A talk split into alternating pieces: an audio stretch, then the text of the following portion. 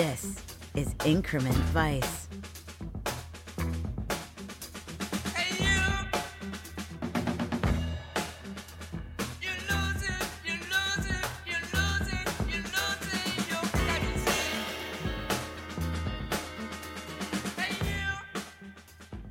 The podcast that explores Paul Thomas Anderson's inherent vice one scene at a time with your host, Travis Woods.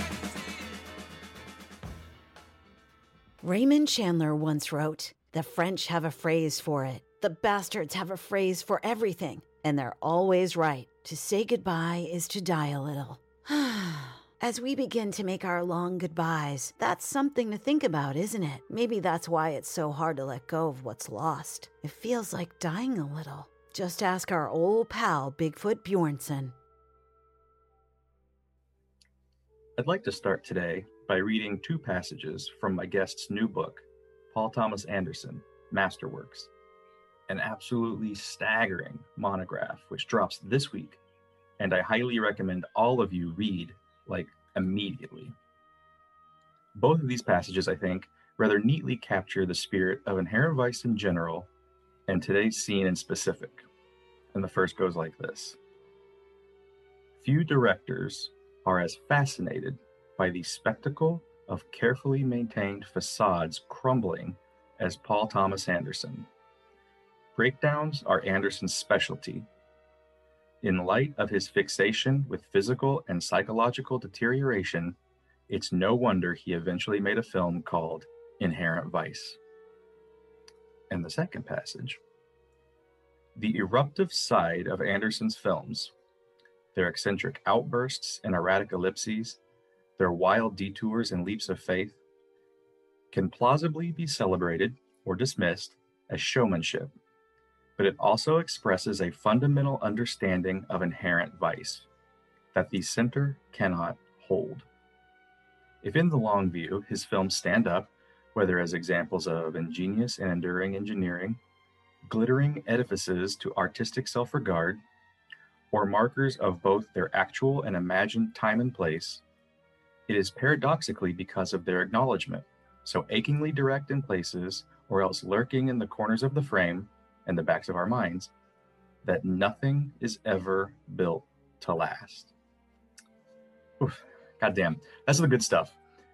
And as I said, those are passages from a book that drops this week entitled Paul Thomas Anderson Masterworks. And joining me today is its author, a critic, writer, and lecturer. Today's guest teaches cinema studies at the University of Toronto, is a contributing editor to CinemaScope, and reviews films for The Ringer, Sight and Sound, and Little White Lies. Mr. Adam Nayman, thanks for coming on today. It's uh, it's a pleasure to be here. Nothing more self-conscious than hearing your own prose read back to you, and you're like, "Boy, that's a long that's a that's a that's a long sentence."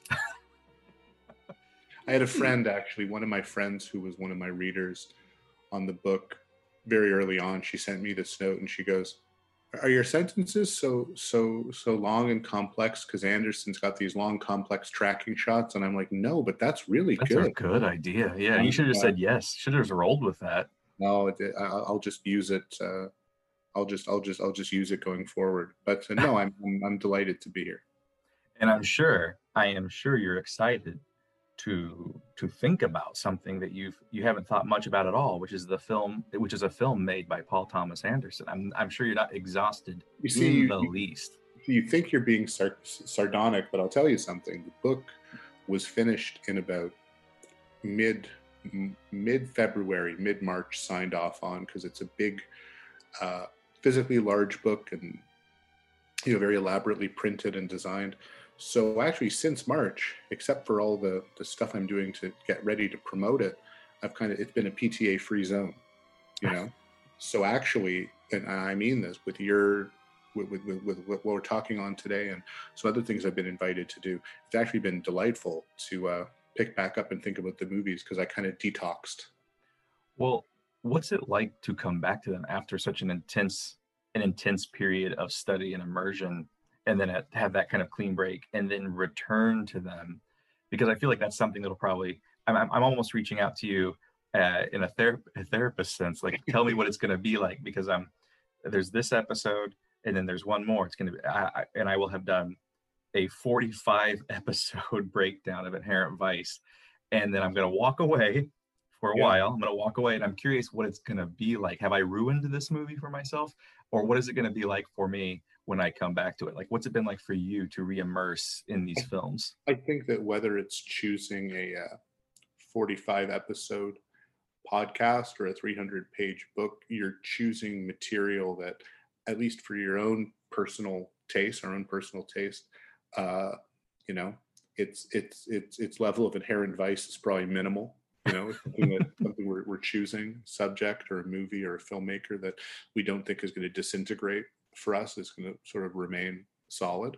Sure. You know, and I think that one of the best ways to test your uh, your love or your fandom or your your admiration or your commitment to something is to really test it. You know, I mean, I think that in Anderson's case, it was harder to return while writing the book, mm. harder to return to the earlier films for a bunch of reasons. I, I like them less.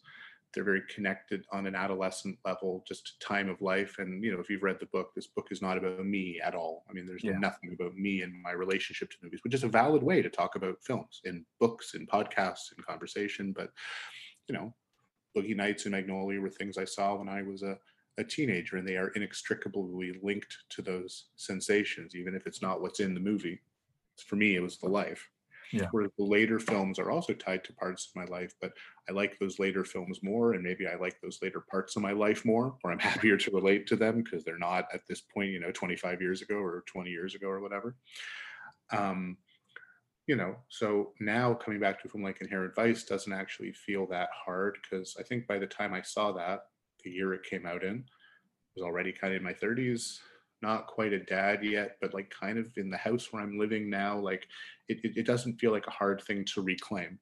And it's not a hard movie to, to watch, you know? Uh, Thank you. Thank you. It's a, it's a, it's a very, it's a, it's a very chill watch. Yes. So, you know, with a lot of stuff going on in the in its heart oh yeah, no, with with with with with a ton of stuff going on, and it was one of two chapters in the book that I felt I really had to nail uh, that precise inversion, maybe of seriousness, where it's not severe on the surface, but because of the literary source and because of the cultural period, I, I wanted to get a lot of what it's kind of getting at right. This this chapter and and the master chapter were the ones where I sort of thought I really want to do do right by the the sociocultural uh, undergirding yeah. of this of, of, this material. It doesn't mean I didn't care in the other chapters, but uh, it, it it it felt crucial, which is why in the way I I tried to look at the film in the context of even just that opening epigram, you know, under the paving stones, of the beach, and the to beach. try and uh, try and deconstruct where that came from and you know it's it, the revolutionary Parisian context in which it was yeah. Formulated and how Pynchon uses that and how Anderson uses that. You know, I just I just wanted to get it right. And tying that again, I, I was telling you uh, before we began recording how many moments in this book I was I was driven to anger, not not out of disagreement, but a, but a, in that that feeling of oh god damn it, I should have thought of that. And uh, one of my favorite bits of business is at the very beginning of the Vice chapter, in which you connect that revolutionary French slogan, you know, under the paving stones, the beach, to the essentially the sigh uh, of Joni Mitchell's Big Yellow Taxi when she she has the line, which was written in 1970, the same year in which Inherent Vice is set. They paved paradise and put up a parking lot. Yeah which the sentiment in the sentiment in reverse which could literally it could have been such an appropriate tagline for this film like they they paved paradise and put up a parking lot is that's that's that's inherent vice that that is the definition of inherent vice uh in, in so many ways and again just minor aside that was one of those moments where i did uh, I was very happy to only have the book in uh, PDF form and not my hard copy yet because I would have thrown it across the room. I was so I was so annoyed at, at you having come up with that. Also, my my flip side to that was while writing it, I hadn't I didn't have the scene in front of me. I was like, when Shasta leaves, does she get in a big yellow taxi? Because if she does, I'm gonna have to.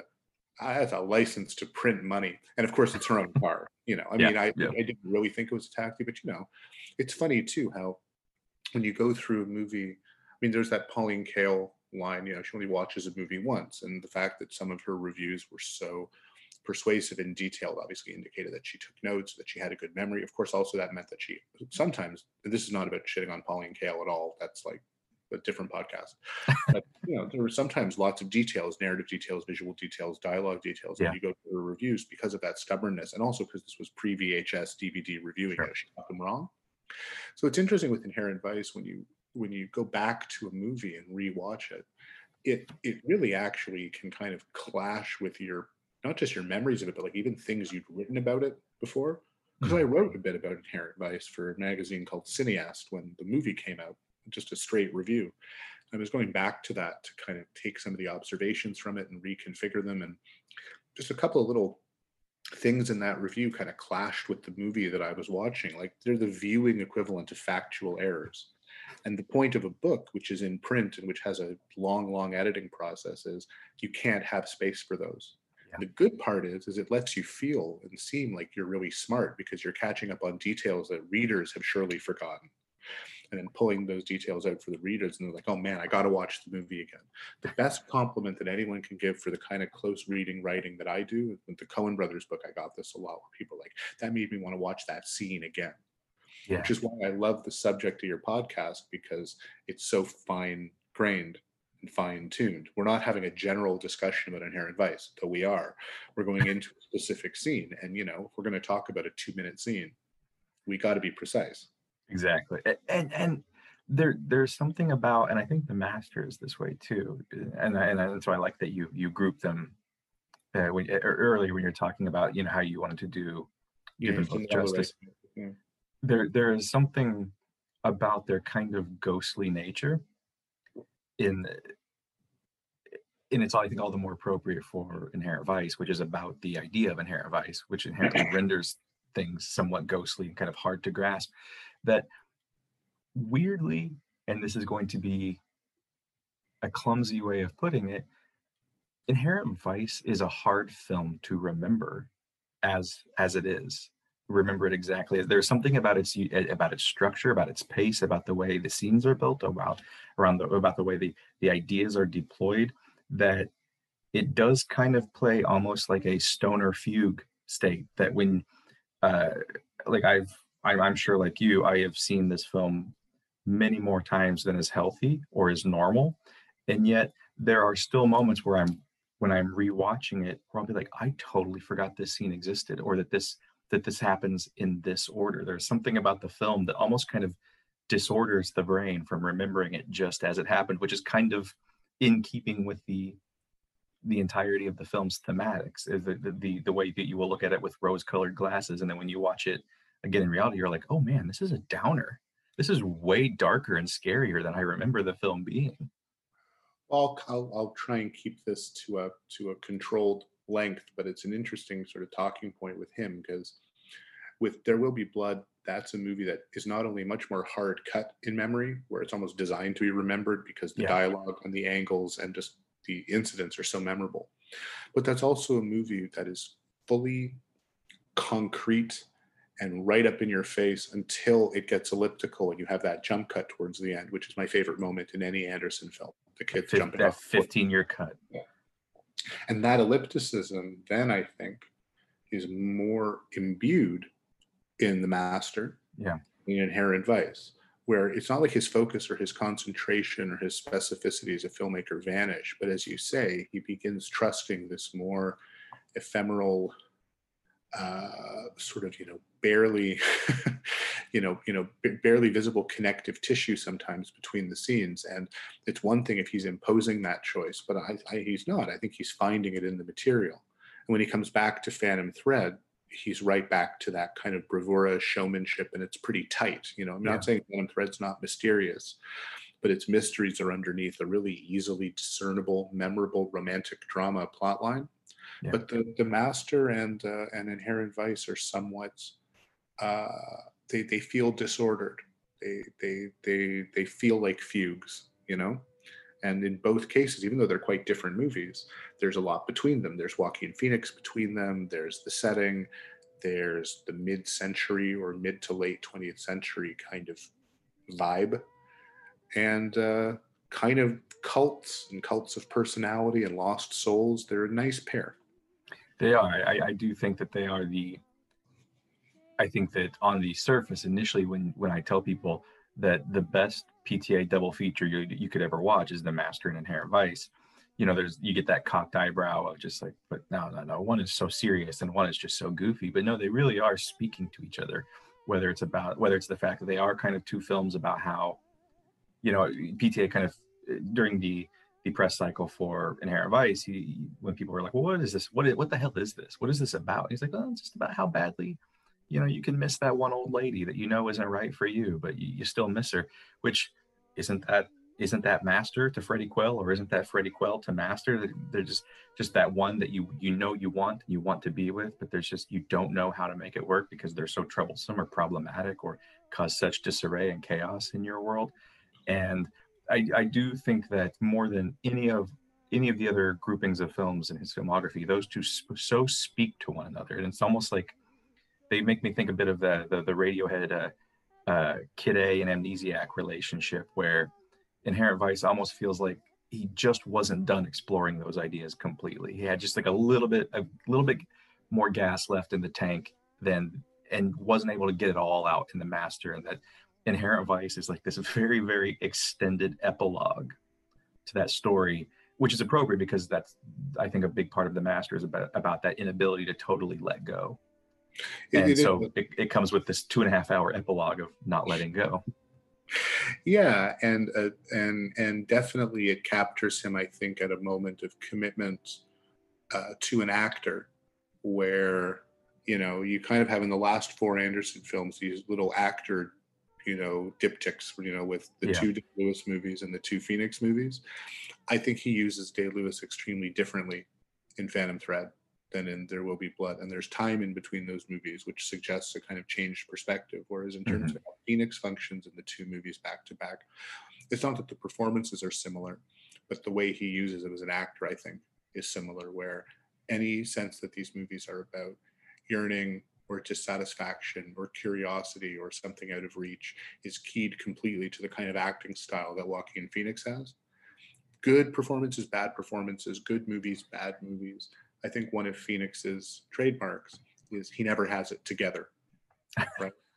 you know, and, and that's not that's a, very a, true. No, it's, not, very true. It's not making fun of him and maybe the essence of conflict when you're going to have character studies is characters don't have it together because movies about characters who have it together are boring but he's not even ever playing a guy who like goes to pieces he always plays a guy who starts in pieces you wow, know that's he, that's a good point he, he does I mean, I, I, guess if you go through the filmography, there's probably exceptions. I mean, like one exception is in We Own the Night, where that guy actually kind of does have his shit together as a black sheep, and then by becoming a cop, he fucks his life up. But uh, a, a, lot of the time, you know, Phoenix plays these kind of wrecks.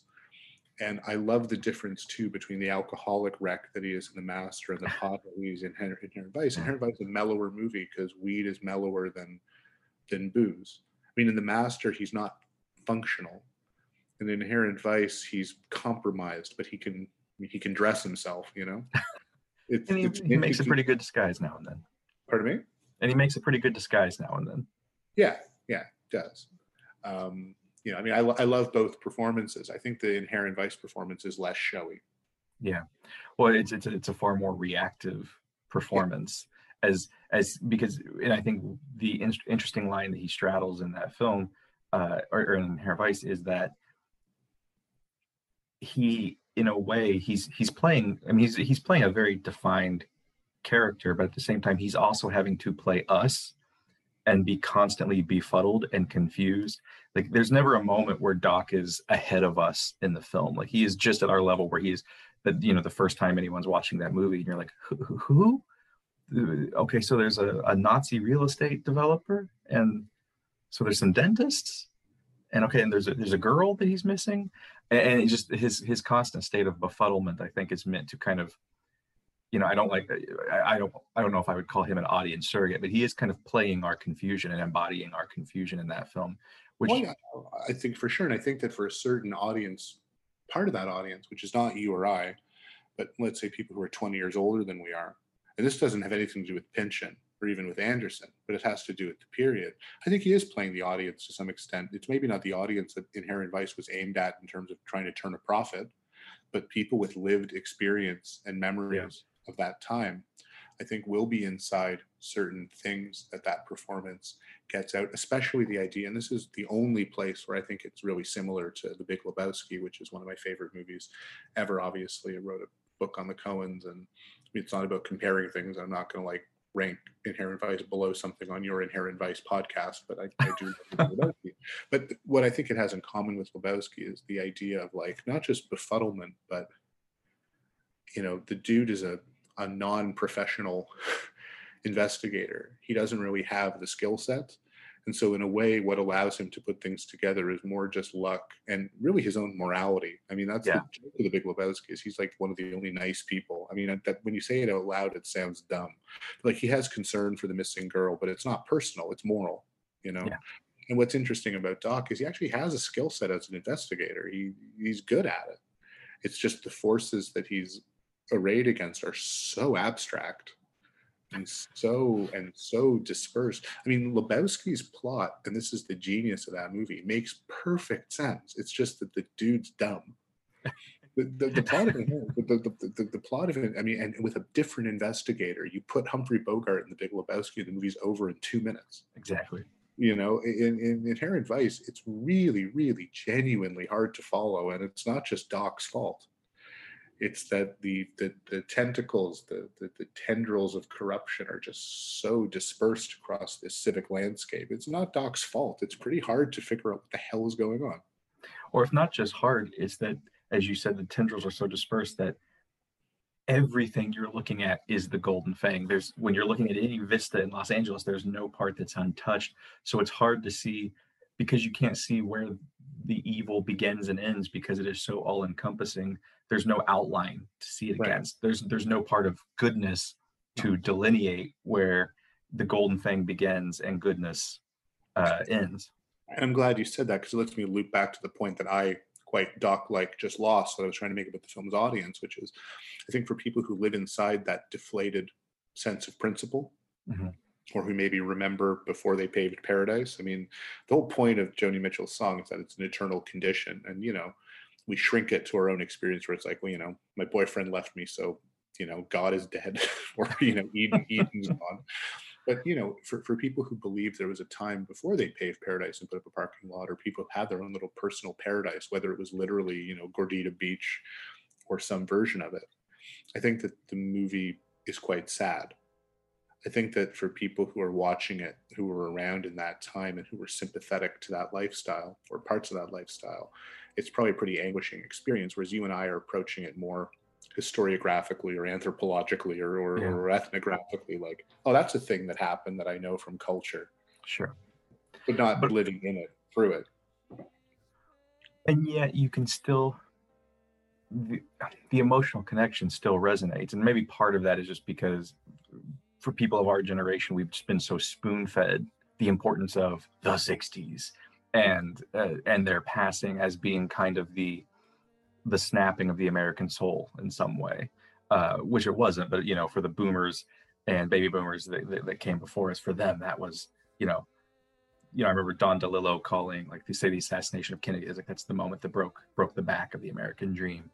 Uh, and so we've been so kind of spoon fed the narrative of the 60s being the end of American goodness that you can almost by proxy feel be hit by the emotional heft of of that of the socio-political aspects of this movie even if you're not you know thomas pynchon and sitting and looking back very angrily at that at that time that you were young and could have done something. But i also think that um by by attaching that and really digging far deeper than pynchon ever did in the book into connecting that era's passing with the passing of a romantic relationship then it does become something that those of us who are sitting there like, oh my God, my boyfriend or girlfriend left me, God is dead, can can very much latch on and go, God damn, this really is what it's like to just to let go of someone or not or rather to be unable to let go of someone who's let go of you.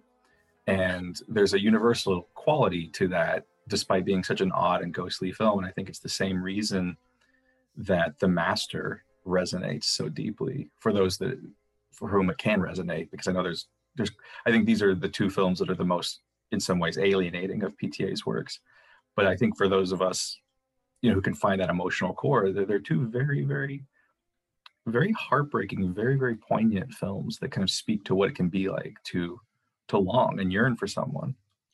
For sure. And and and in the master i i'm of the mind that while you everything not just that everything you say is true that's very well said the other level that the movie exists on is quite comic which is it's the eternal story of the erotomaniac who can't get laid which is where in some ways there's a similarity, not socially or culturally or in terms of the part of America that's being depicted. But I always think of it as his eyes wide shut, even more than I think of Phantom Thread as his eyes wide shut. Because the great joke of Eyes Wide Shut is it's the comedy of constant interruption. Yeah. Right and that's what makes Eyes Wide Shut a Buñuelian film. Is in Buñuel, people can't leave, they can't sit down, they can't eat, they can't do things. They keep getting stopped. And Eyes Wide Shut, every two minutes, Tom Cruise is about to do something. It's like, oh shit, here's a phone call, you know. And The Master has a, a version of that. Yeah. And I think that Inherent Vice has also got a bit of that rhythm where because he's investigating a crime, this is about or a kidnapping or a disappearance or whatever. It's a parallel disappearance because it's it's Wolfman and and Shasta, right? Yeah. But he's also constantly being sidelined and detoured and interrupted and distracted, and all these different little narrative portals are being opened up, and he meets them to some extent in an unflappable way, or unflappable within the context of being constantly stoned, which is sort of like this weird deference to well fuck i guess so you know and it, it, it, again it's one of those movies that i think uses that shaggy and he's a he is a shaggy dog of a person he is, he is. And wolfman is a shaggy dog of a of a MacGuffin because he's literally a were you know the, the werewolf name you know Mickey yeah. Wolfman but it's such a shaggy dog movie. So is he just kind of keeps keeps keeps kind of just missing what's what's what's in front of him. And of course as you say by the end it's far less about the the crime or the disappearance than about the loss of the lover and the the acknowledgement that paradise is lost I guess. It's been paved, it's been paved over. They paved over, and that's that beautiful scene where he comes around the corner and sees the ridiculous curved tower uh, over where he'd been in the rain with Shasta yeah. which is a scene that on your podcast you covered, so we don't have to talk about it. But you know, it's it's it, it's there in the DNA of the movie. And you know, I, have I've been there. Not to sound like Jake Gyllenhaal and Zodiac, I've been to that location, and of course, uh, not that there was ever obviously there was never an actual a build a golden fang there, but they have rebuilt the little, you know, the little little alcove, the little entranceway where Doc and Shasta oh, find oh. shelter. They've that's been totally walled off. That that little that little dip in the building is totally gone. There's a new facade that's been put in place there.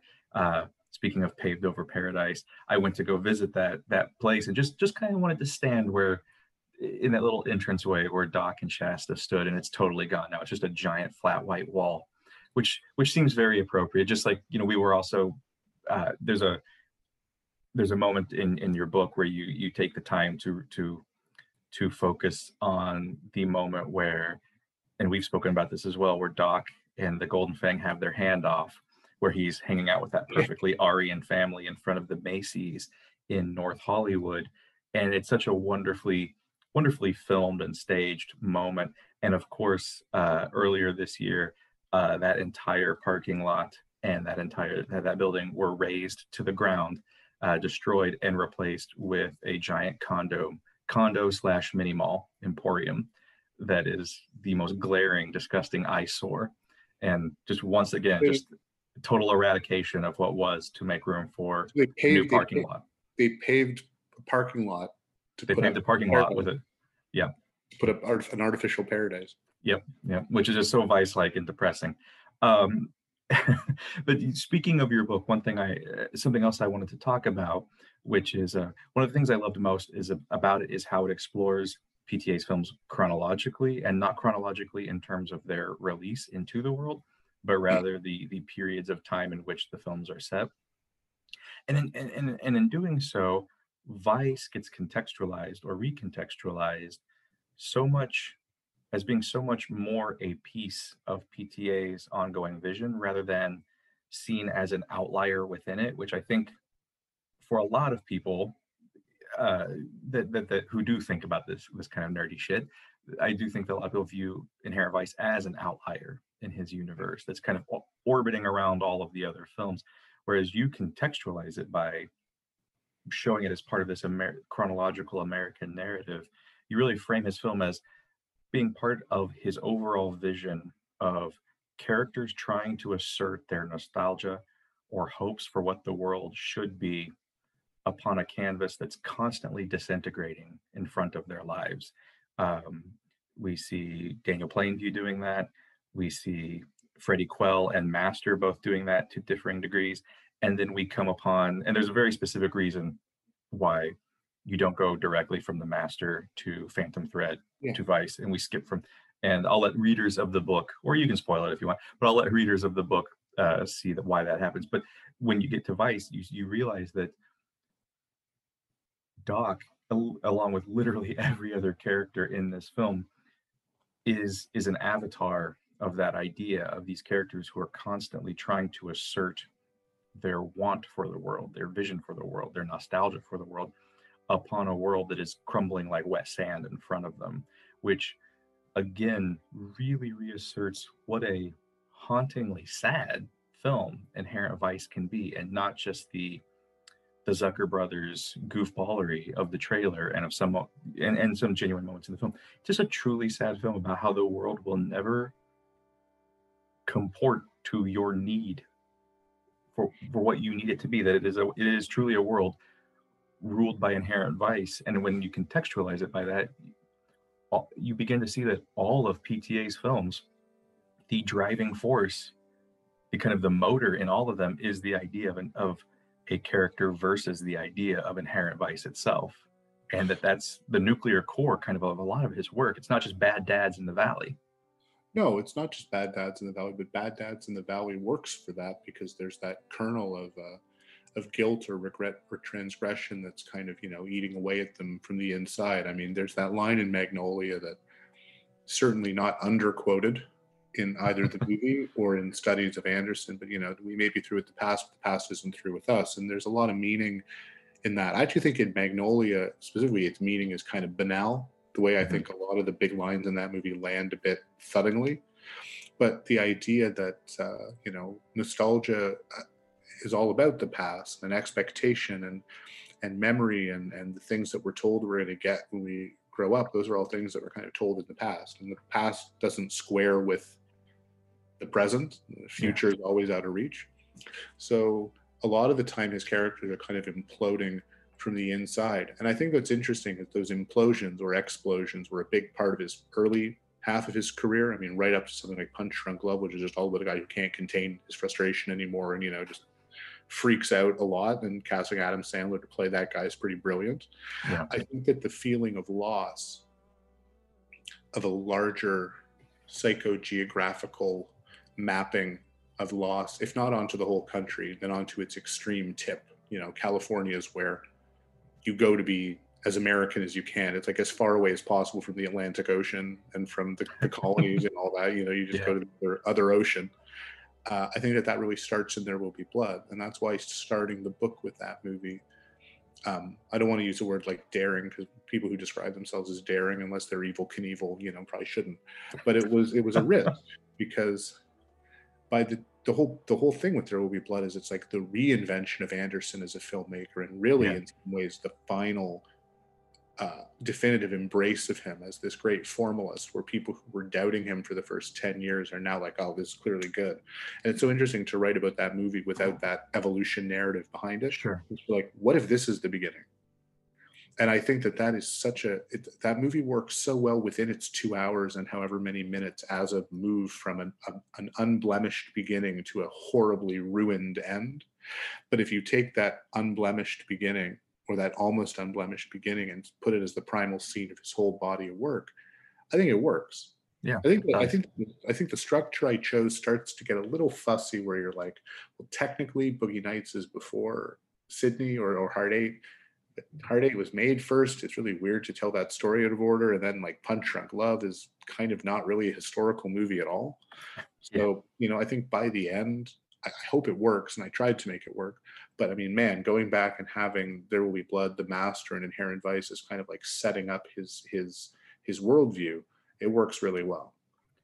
And it, I mean, it absolutely does, and I think it's actually kind of crucial to the understanding of his films, even though you know none of them were conceived to be.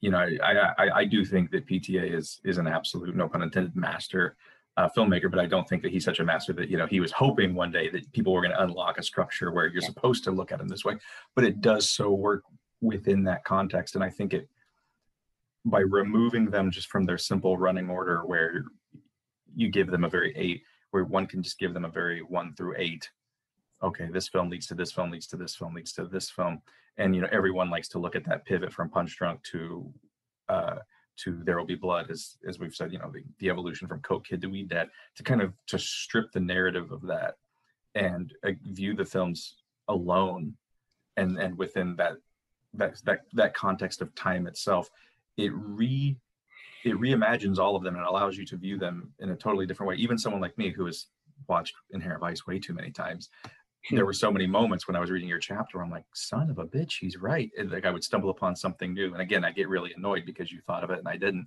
And there'd be these people like this, this so disorders and reorders what I thought this film was.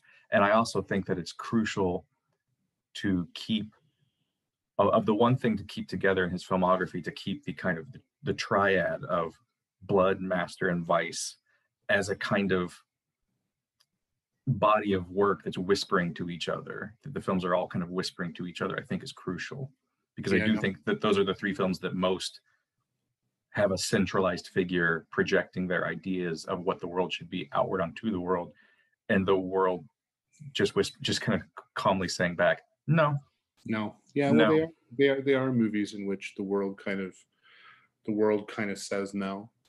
And it's yeah. interesting too that in those three movies, and again, you know, I mean, we'll we'll we'll we'll we'll we'll narrow things into inherent vice in a second when we do the scene, but it's interesting that in There Will Be Blood, Daniel Plainview's the character who's most least likely to take no for an answer. I mean, he ends up being getting these rejections from fate and circumstance, and yeah.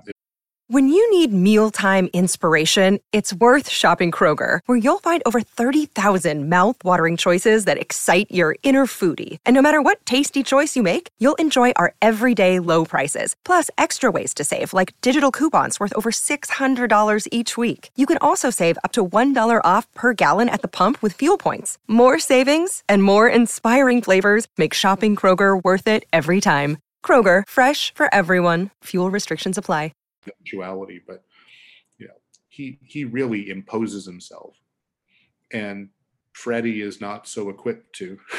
Yeah, and Doc is not so equipped to. But it's interesting that where Daniel Plainview loses his strength by the end of the first movie is really commensurate with this kind of addiction that he has, where the addiction to drilling or the addiction to power and money in some ways is quite edifying, but alcohol kind of like he becomes so imprecise the way that his the way that he slurs and can't talk and he can't present himself in public anymore and retreats into this kind of alcoholic fugue.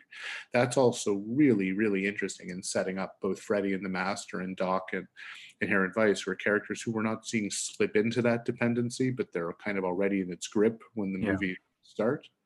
But I think well, the dependency in Inherent Vice is a bit mellower. Well, obviously. You know, a, a bit and and what's interesting is because these three men are all attempting the same thing and, and albeit in extraordinarily different ways to kind of project their their ideas of what the world should be or what they want it to be or need it to be or hope it could be. They are also three men who in the words of uh, mrs dodd just can't take this world straight. Yeah that's a it's a big line in anderson's movies a huge line. You can't take this world straight you know? Yeah and it's it's a heartbreaking line and it's one that i think could be implied to just about every character in this film, and specifically the two characters who we find in today's scene. Who nice, nicely, nicely done. Give myself a clap. let's do Yeah. that. Uh, but th- th- that's that's exactly what this scene is. It's two men who who one has already realized this, and I think the other is coming to realize that they just can't take this world straight. Yeah. And with that in mind, we are going to watch this scene and be right back, and we're going to talk about it.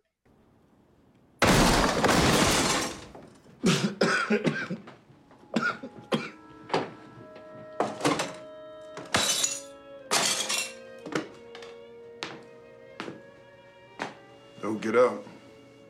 Bigfoot and he smashed on my door. Come on. After a long and busy day of civil rights violations, I found myself in the neighborhood and compelled to drop in. Just to check and see the current state of affairs at my old stomping grounds. Seeing as your effort to keep lines of communication had been limited, to say the least. Well, I've been busy. Trying to figure out which side of the zigzag paper is the sticky side? Give it to me.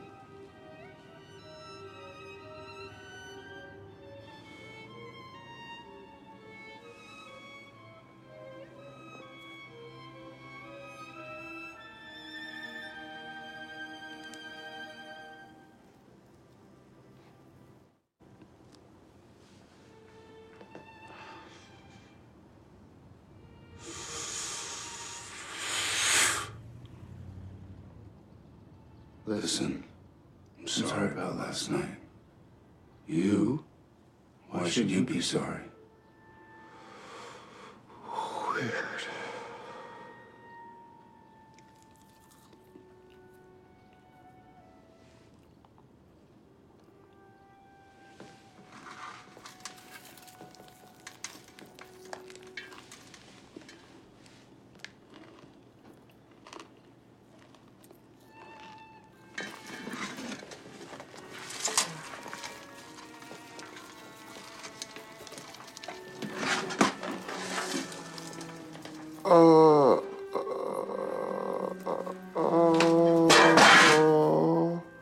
Are you okay, brother?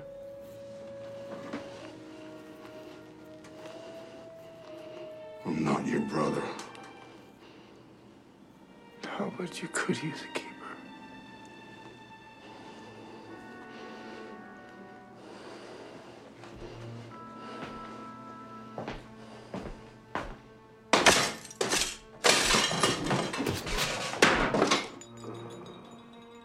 So, of the the myriad of millions of things that I obviously find so fascinating about this film, uh, one of them is the film's near perverse need to elide total understanding by its audience. You know, after after after climaxing from a from a plot perspective with this sweetly unambiguous return of Coy Harlingen to his family, which I think likely confused or surprised a lot of first time viewers who like Doc because he he is kind of representing us here. Uh, I think like Doc, we all thought the real story was going to be about the rescue of Mickey Wolfman and especially the return of Shasta Faye Hepworth. Um, and the film kind of reveals to us, no, no, it was never about that. It was just about getting this guy home and putting this one family together as, as the world falls apart around him.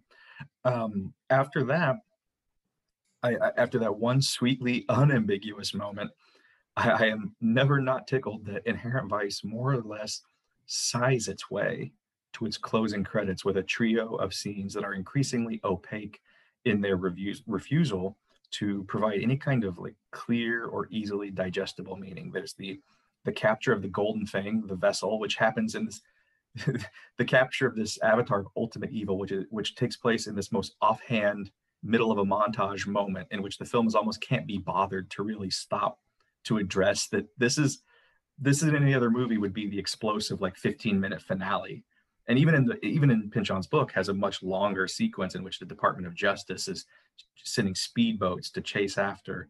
And in, in, and in the film, it's just like Doc and Sanch are like, so justice was done. Okay, cool. Uh, and then, and then that slides obviously into this today's scene, the final encounter with Doc and Bigfoot, which doesn't take place in the book at all. And then Doc and Shasta riding out into the fog. And it's as if Anderson and the film can't help but remuddy the waters with ambiguity after giving us one purely and unambiguous moment.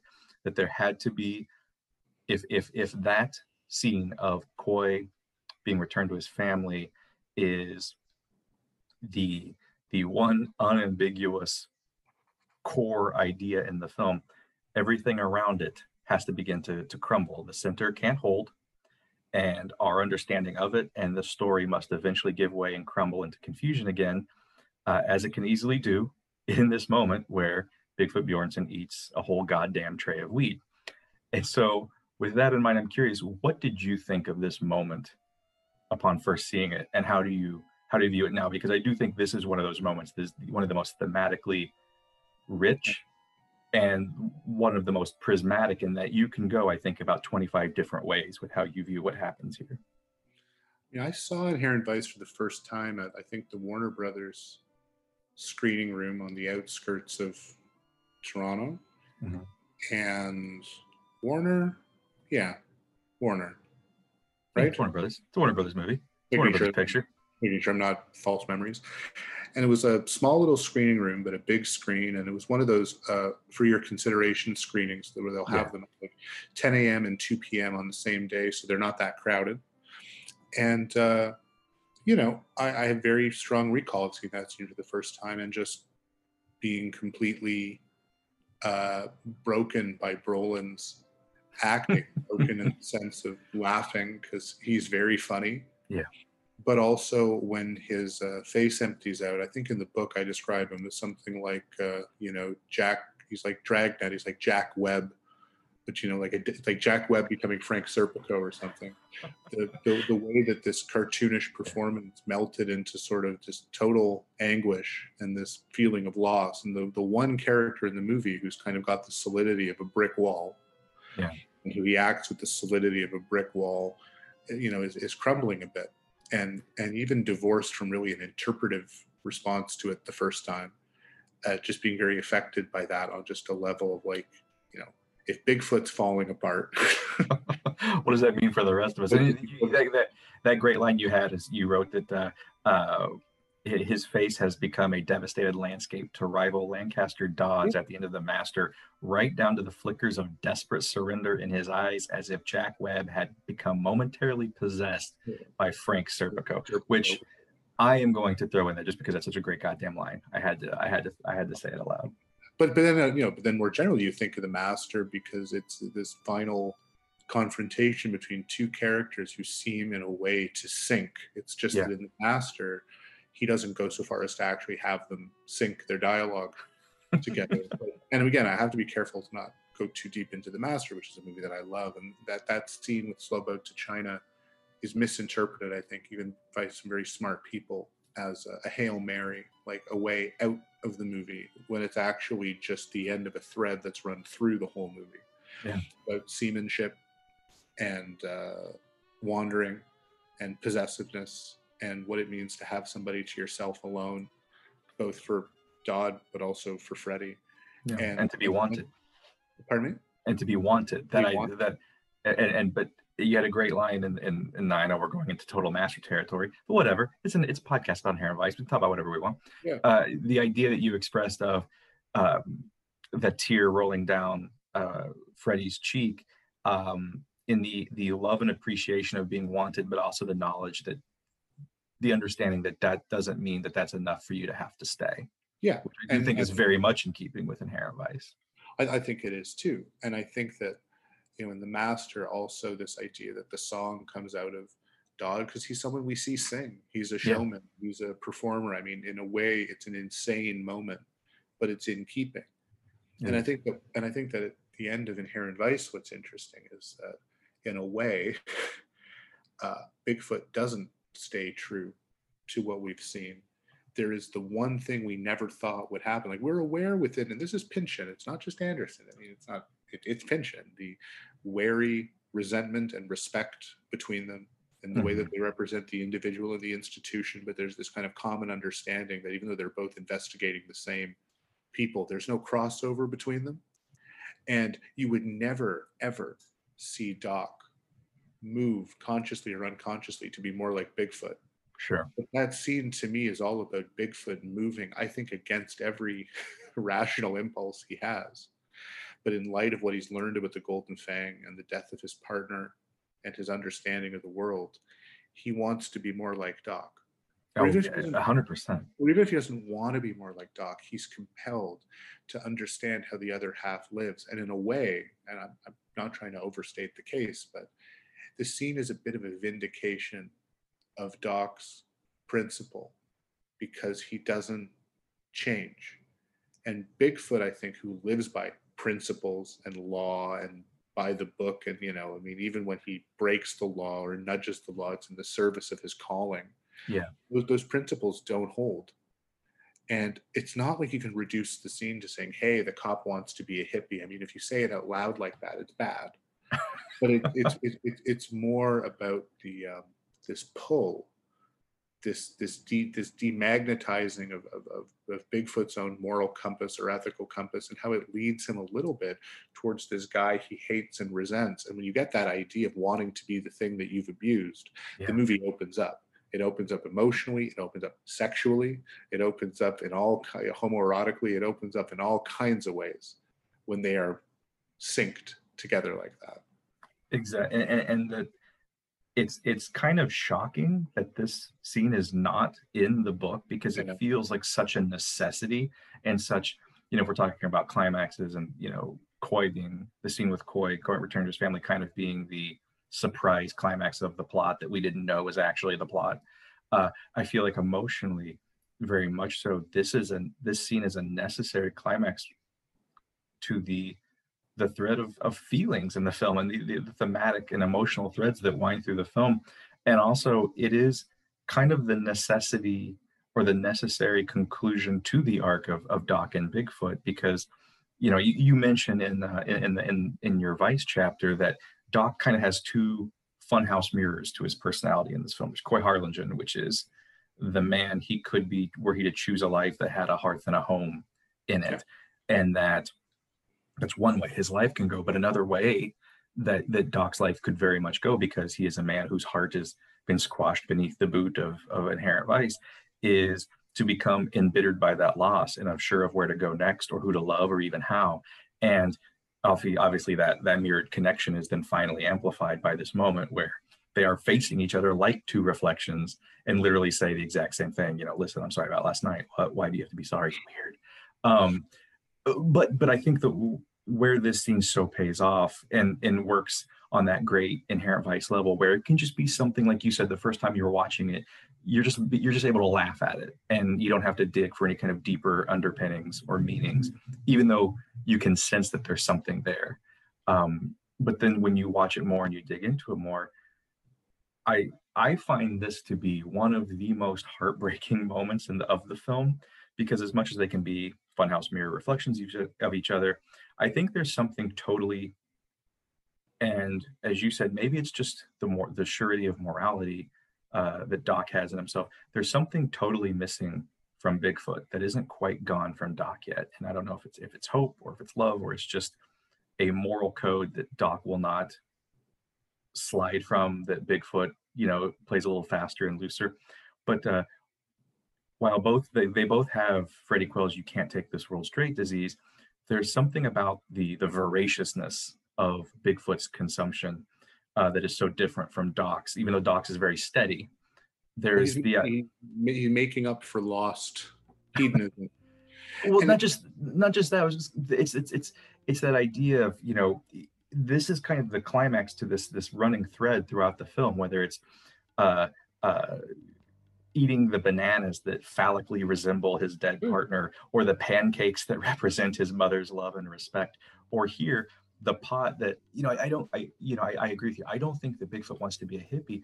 I do think though he wants to be the hero of this story. Yet knows he cannot he's the guy that had to outsource vengeance for his partner's murder to the hippie that he can't stand a lot of the time. It's as if Bigfoot understands his role in this story and hates it.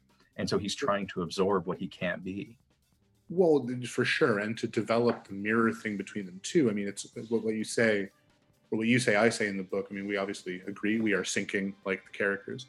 You know, he could have been coy as a family man, and if he's embittered, he could be Bigfoot. But the other way in which he could be Bigfoot is that they are both in a professional, licensed way. I mean, they're investigators. Yeah. That's again the difference between something like Lebowski, where the dude is a an accidental shamus, right? Yeah. I mean, the thing about about Doc is, you know, I mean, he doesn't belong to a union, and he he barely has an office. But I mean, his job- he doesn't get paid. But like his job, his job, is to do right by the world. Yeah. And Bigfoot is someone who I think, as an LAPD officer, you just by saying those four letters, you're like, oh, both in a movie context and a real world context, he's probably an asshole. But you know, he he styles himself like one of those upstanding '50s detectives. I mean, I didn't mention Jack Webb and Dragnet by accident, right? Yeah. And in the 70s, when this movie is taking place just down the street in San Francisco, you have a guy like Harry Callahan and, and Dirty Harry, who represents, you know, Bigfoot if his facade never broke. You know, Dirty Harry just internalizes that bitterness to the point where it's kind of what drives him. But Yeah. he'd never he'd never take a dive into the weed bowl or, you know, cry in front of a hippie. He'd actually just violate that hippie's civic rights and beat the shit out of him more. But Bigfoot is first shown in the movie, and you'll know if I'm wrong because you've done an obsessive podcast and I just wrote a chapter. I mean, one of the first times we see Bigfoot is in hippie drag The very first time on. TV. Yeah, very first time, What's which up, suggests that we, we, we, uh, with What's Up Doc, which suggests a kind of play acting in this garb Yeah. and it makes me and it makes me think of the scene much later on so it can't be an influence on anderson but it's getting at some of the same things. Once upon a time in hollywood when dicaprio as this western star is being dressed by the costume designer to look mansonish even before manson is the thing. Yeah. we know that he looks like charles manson. No one knows who charles manson is yet because the movie is before the murders. But it's all about an aesthetic that is also about something in the air and about a generation changing. And the reason that I mentioned Serpico is because by the 70s, that's kind of what movie cops are. You know, with the exception of Dirty Harry at one extreme, you know, movie cops and the idea of cops was these people who can't live with the guilt, with the inherent vice of their jobs and what they're really serving and the crisis of authority in America at the beginning of the 70s. Like, how do you represent law and order when you're working for fucking Richard Nixon? You know, like you either lean into it or you're repulsed by it. And I don't think Anderson was sitting with a checklist thinking of all that stuff, but it informs what is happening in that scene. The, the counterculture doesn't yearn for authority, but authority, which is only made up of people, there's a moment where he's like, oh, shit. you know? Where do I go from here? What, am I supposed to do next? Yeah. What, what, what, what am I supposed to what am I supposed to do next? And I think it's I think it's in line now, just speaking more generally about Anderson, with the abundance of empathy that the guy has as a filmmaker, which can sometimes be seem undisciplined and out of control and embarrassing. It's not for nothing that this is the one moment in Inherent Vice. Maybe the not the weed eating, but the tearful staring. It's Yeah. like something from Magnolia. It's a moment of total recognition of someone's pain. recognition, empathy, pain. I wouldn't say the majority of inherent vice is keyed to that exact emotional frequency. It's it's it's it's different. Yeah. But this is the Anderson who kind of wants everybody in a way to have their catharsis, which is what a movie like Magnolia is about, where it will literally stop and demolish the fourth wall on several occasions so you can see people crying. And I'm not saying that in a belittling way. I'm No, saying no, that's what that movie is. and this is you know I, i've said it on this show before and it's not like this is it's not like this is an original idea by any means but you know uh, you know pta is kind of the child you know everyone calls him you know the the son of scorsese and, and altman and such but like he's such a jonathan demme-esque director and such an acolyte of demme in that his films are just infused with this almost cosmic level of humanism uh, that this undeniable humanism and love for his characters, with maybe the exception of Jimmy Gator. Uh, just this, and and yet and yet, despite that humanism, which and I, and I do feel like this is a deeply humanist film, I think that you are right in which there are very few moments in which in Inherent Vice in which that feeling is so unabashed as it is right here in this moment where we literally have our hero, our surrogate, us, crying. And at first you're you're you the first time you watch it which is again one of the, the great things about this film is how it can play on different levels the first time you watch it, you're just it's kind of a laugh that he's crying because he's crying because someone's eating his weed. Like he's just you know he's like whoa you know this cop that could kick his ass. So you know Bigfoot can't do anything to stop him. He's just eating his weed, and you know Doc was just settling in for a nice afternoon of getting high after after a hard week's worth or excuse me a hard week's work uh battling the golden fang missing shasta and returning Coy Yeah. but he's not just crying because bigfoot is copiously eating his entire tray of weed he's crying because he's recognizing oh shit this guy whose balls i've been busting the whole time and you know having these little tete-a-tetes with he is so goddamn irretrievably broken. And as as as as I said the, the, the great coda to this sequence you know when he says are you okay brother? and of course bigfoot as much as he maybe wants to cannot cannot respond to that empathy with anything other than disdain and that you know that slate face easter island head of brolin's looking at him just saying you know i'm not your brother. And maybe the most humanist statement in this film or any others of, of pta's no but you could use a keeper. And doc recognizing and in a way i think that's doc both recognizing bigfoot's pain and also maybe recognizing what doc's role is in in in this world overall this world that he you know that he's continually tried to see as a playground for he and shasta's love and where they're supposed to come back together it's almost like a recognition and maybe i'm reaching but again this is a podcast about inherent vice uh that it's almost doc doc recognizing his own place that he's doc is a keeper you know Well, I- li- I think like so. jules at the like jules at the end of pulp fiction he's got to be a shepherd Well, you you took the word out of my mouth. I was going to say we were almost synced. We almost said it at the same time. You know, and it's funny because in uh, in Pulp Fiction, when Jackson says that, you know, I'm trying real hard to be a shepherd.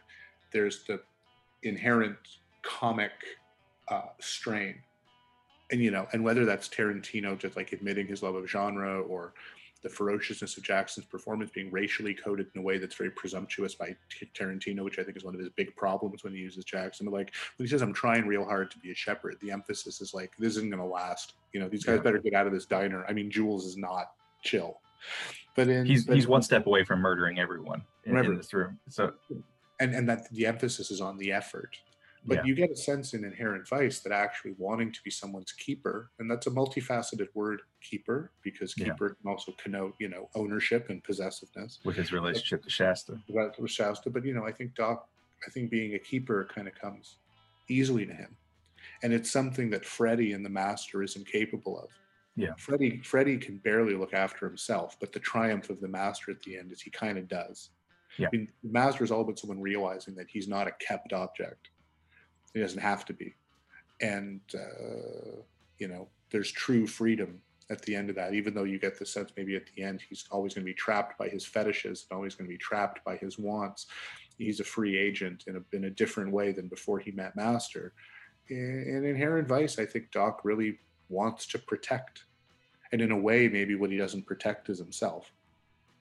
that's the thing that's always put in hazard and put at risk to be someone as we see throughout the film doc is constantly putting him himself at hazard you know to, to use a line from a competitive a film that competed a lot with uh, there will be blood which is uh, no country for old men Yeah. when you know tommy lee jones says you know if you're really going to try to do some good in this world you have to be willing to put your soul at hazard and that's exactly what doc is you know that's part of the the shaggy dog detective story is you have to have a quite literally a knockabout detective at its center getting knocked about left and right like a pinball by all of these other forces. And that's kind of what doc does is he's always putting himself at risk for a cause that he finds worthy. He literally is risking in the latter half of this film he's risking his life you know to basically make sure this this one bad this one bad dad from the valley not quite the valley this one bad dad from pasadena gets back together with his family and, And is he- willing to put everything at risk for that And isn't it lovely how Anderson films him uh, in that scene, returning Coy? totally he doesn't. alone. He doesn't come in. No. Which is very much like uh, the Searchers, right? Where Yeah. you can't go in the oh door. man yeah oh you, man you you can you can you can bring the family together. I mean, it's like the Searchers in reverse. It's not returning the daughter to the father. It's returning the father to the daughter. There's a lot less at stake because you know Coy is not a an architect of the American West. He's kind of just like a dude.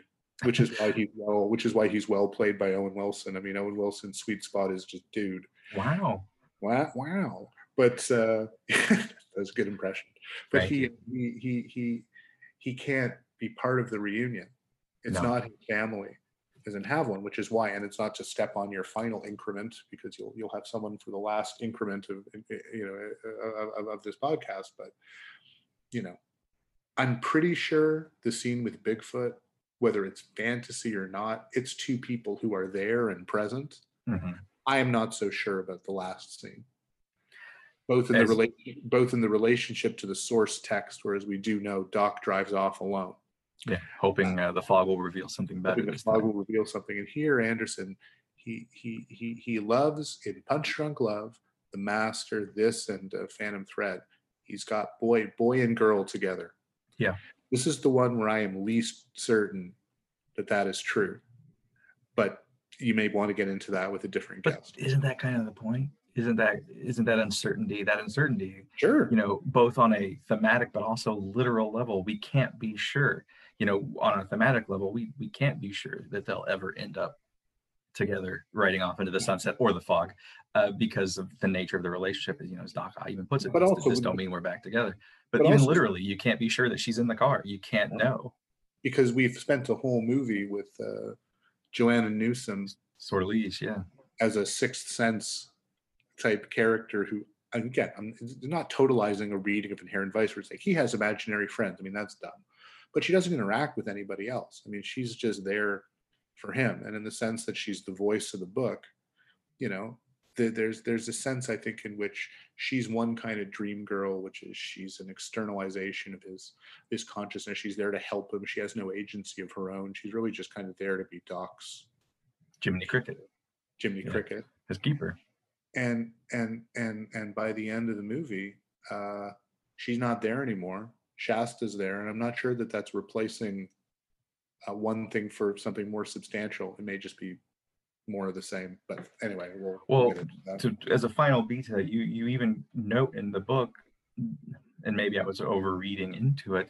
There's almost an ominousness at play in the sacrifice for a wise, a potentially imaginary wise voice of wisdom to again a potentially imaginary sacrificing that wisdom to just daydream the way you want things to be and going back to just almost re-succumbing kind of as you said uh, like freddie at the end of the master re-succumbing to his own fetishes and desires. That that that circularity and that that circuitousness you you can wonder if doc leaves this moment here wanting to be a keeper wanting wanting to make the effort to be the shepherd with someone who is equally lost and then just losing him almost because there's no one to be a keeper for him losing himself in his ideas and his nostalgia and getting back getting back into that fog of where he wants to be. And because there's no one there to catch him and sacrificing what he knows to be maybe the better angel of his nature in the form of Sortilege to just go back to no I just I want to be in the car with Shasta Fay that's that's where I want that's that's what I want and that's where that's where I need to be headed no matter what like I just want to get back into the car.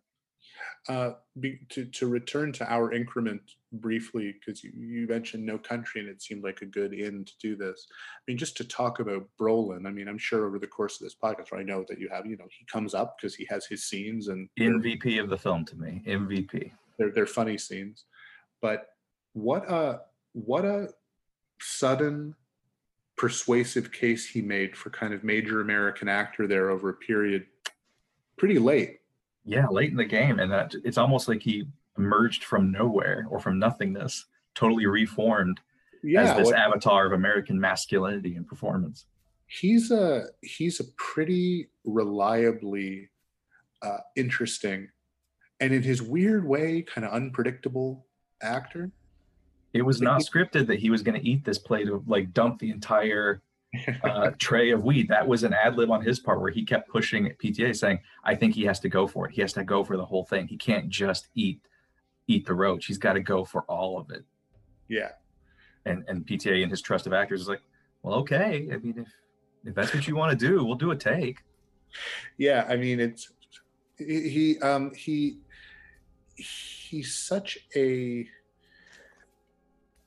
he's such a seemingly predictable, easily legible actor because he's got the the chiseled looks. Yeah.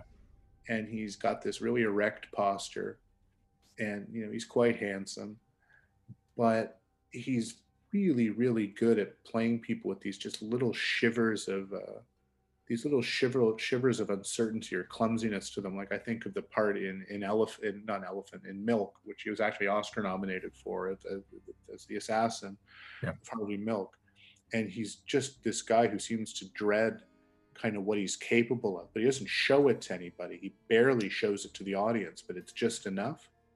And I think that in in his part here as as Bigfoot, you're so enjoying his physical comedy and his bullying and his kind of crew cut and and, and all the stuff as, that, that, that you talked about. You're but but at the same time it's not like the emotion comes out of nowhere. It's coded into the acting. He's very very smart the way he plays bigfoot i think. Yeah. because there's that frustration. It's the frustration of someone who can't express how sad he is so it comes out as mean Exactly, exactly. And, and, the way you described his character in Milk is as a, as a man who like who dreads what he is capable of. I feel like that's something you see in almost all of his, Yeah. you know, post resurgence performances. But I also think that is something that's definitively Bigfoot, a man who who dreads, not uh, not so much a man who dreads what he is capable of. Bigfoot is a man who dreads what he is capable of feeling. yeah exactly who dreads who dreads what he's capable of feeling and who functions quite invulnerably as a sight gag because we're laughing at him but within the world of the movie no one dares laugh at him. Yeah. i mean that's the thing when he's sucking on the chocolate banana and stuff that's like a very like 12 year old boy sight gag. I mean it's not sophisticated humor it's really kind of And yet- and yet but because doc can't react to it because of the power dynamic you know that That makes to look at him sidelong, or Yeah, in the moment when when Bigfoot's like, no, no cielo drive for Bigfoot. No, the Doc literally has to lower his face to to not let Bigfoot see that he's trying to laugh. Like as much as Bigfoot or as much as Doc will mock him, he can't show it because he's terrified of what Bigfoot's reaction would be. but even in the name Bigfoot, and this is obviously Pynchon, not Anderson, that idea of something primal underneath this kind of system of uh, of laws and rules and protocol, you know, it's it's it's it's it's simian, it's ape-like, and that's why it's so funny. I mean, one of the movie's last cartoon effects, its last slapstick effect, is him kicking in the door like Lou Ferrigno, you know, which is pretty funny. It's a It is- really it's a ridiculous moment. I mean, I don't I have to look at the scene again, but it's not like very physically convincing. It's like he's just like crashing into a set. It, it is. It's it's- it, it, it's it's an afterthought. It's an afterthought. Like it's just it's like a paper mache door that he just is able to blow down, like and walk Yeah. right past. It's what a perfect. And the way that, and the way that at that point within the film, nothing startles Doc anymore. He's just frustrated. He's like, Bigfoot, you kicked down my door. My door, yeah. Now Like, just funny, yeah. It's narrating what happens in, in frustration. That's some Oh. funny, some funny shit. Some funny shit. That, that's how you should have closed out that chapter, by the way. yeah. Some funny shit. Oh, speaking of closing out, on that note, I got to say, thank you so much for making time for this today, for coming on. Um, I highly recommend. Uh, it, by the time this episode uh, drops, uh, it will be out in in stores, online, indie bookshops, where you should be getting it. Uh, Paul Thomas Anderson Masterworks. It is an amazing encapsulation of the beginning to the hopefully just the midpoint of PTA's career from Sydney or Hard Eight to Phantom Thread, but reorganized and recontextualized in a way that is both really surprising and really interesting and Well, just very, uh, very satisfying. No, that's really kind. And I'll see you inevitably for my podcast, which is just going to be called uh, Vice Increments, where we're just going to go through um, Adam McKay's film Vice. Oh uh, my God. You know in in you know you know scene scene by scene and then at the end of uh, each installment the guest blows their brains out after describing their least favorite scene Oh from, my God. That's a good note to close on. But um, before, from- from Vice. before we roll out, do me a favor, tell everyone listening where they can find you and your work online. Uh, i'm on twitter at bro from another uh, i write often for the ringer as i guess a regular freelancer um, you can always find me in cinemascope write sometimes for reverse shot and uh, in terms of the book uh, let's just say Amazon's not the first place that I would suggest ordering from. You can order from bookshelf.org. You can uh, order from a local bookstore who should be able to get it. Certainly, you can order it from the Abrams website. Um, but yeah, the book is out. Well, by the time people hear this, it'll be out. It comes out October 20th. And uh, I hope people enjoy it. It's a, it's a big, a big, colorful visual production that even though there's like 70,000 words of text, uh, if people end up judging it by its cover, I won't be sad because the people at Little Red book. did a beautiful job just making it. So, uh, yeah, I hope this ends up in someone's hands as a result of this podcast. And uh, I just couldn't have had a better time. So, thank you. Thank you. And again, remember, you don't have to buy the book from the Golden Fang if you don't want to. You can go don't. to an indie bookseller. Yeah. And uh, again, thank you for coming on today. Thank you to everyone out there for listening. And you'll see me and hear me next time where myself and a very special guest are going to ride out into the fog together. Oh, Bigfoot, you poor Flintstone flat topped bastard. If anyone could make us love such a hippie hating mad dog as yourself, it's PTA. But now what? What's left for us to say? Or Doc and Shasta to do? Sortilege says everything comes to an end. But does it really? Well, I guess we'll see what we can see next time on Increment Vice. When you need mealtime inspiration, it's worth shopping Kroger, where you'll find over 30,000 mouthwatering choices that excite your inner foodie. And no matter what tasty choice you make, you'll enjoy our everyday low prices, plus extra ways to save, like digital coupons worth over $600 each week. You can also save up to $1 off per gallon at the pump with fuel points. More savings and more inspiring flavors make shopping Kroger worth it every time. Kroger, fresh for everyone. Fuel restrictions apply.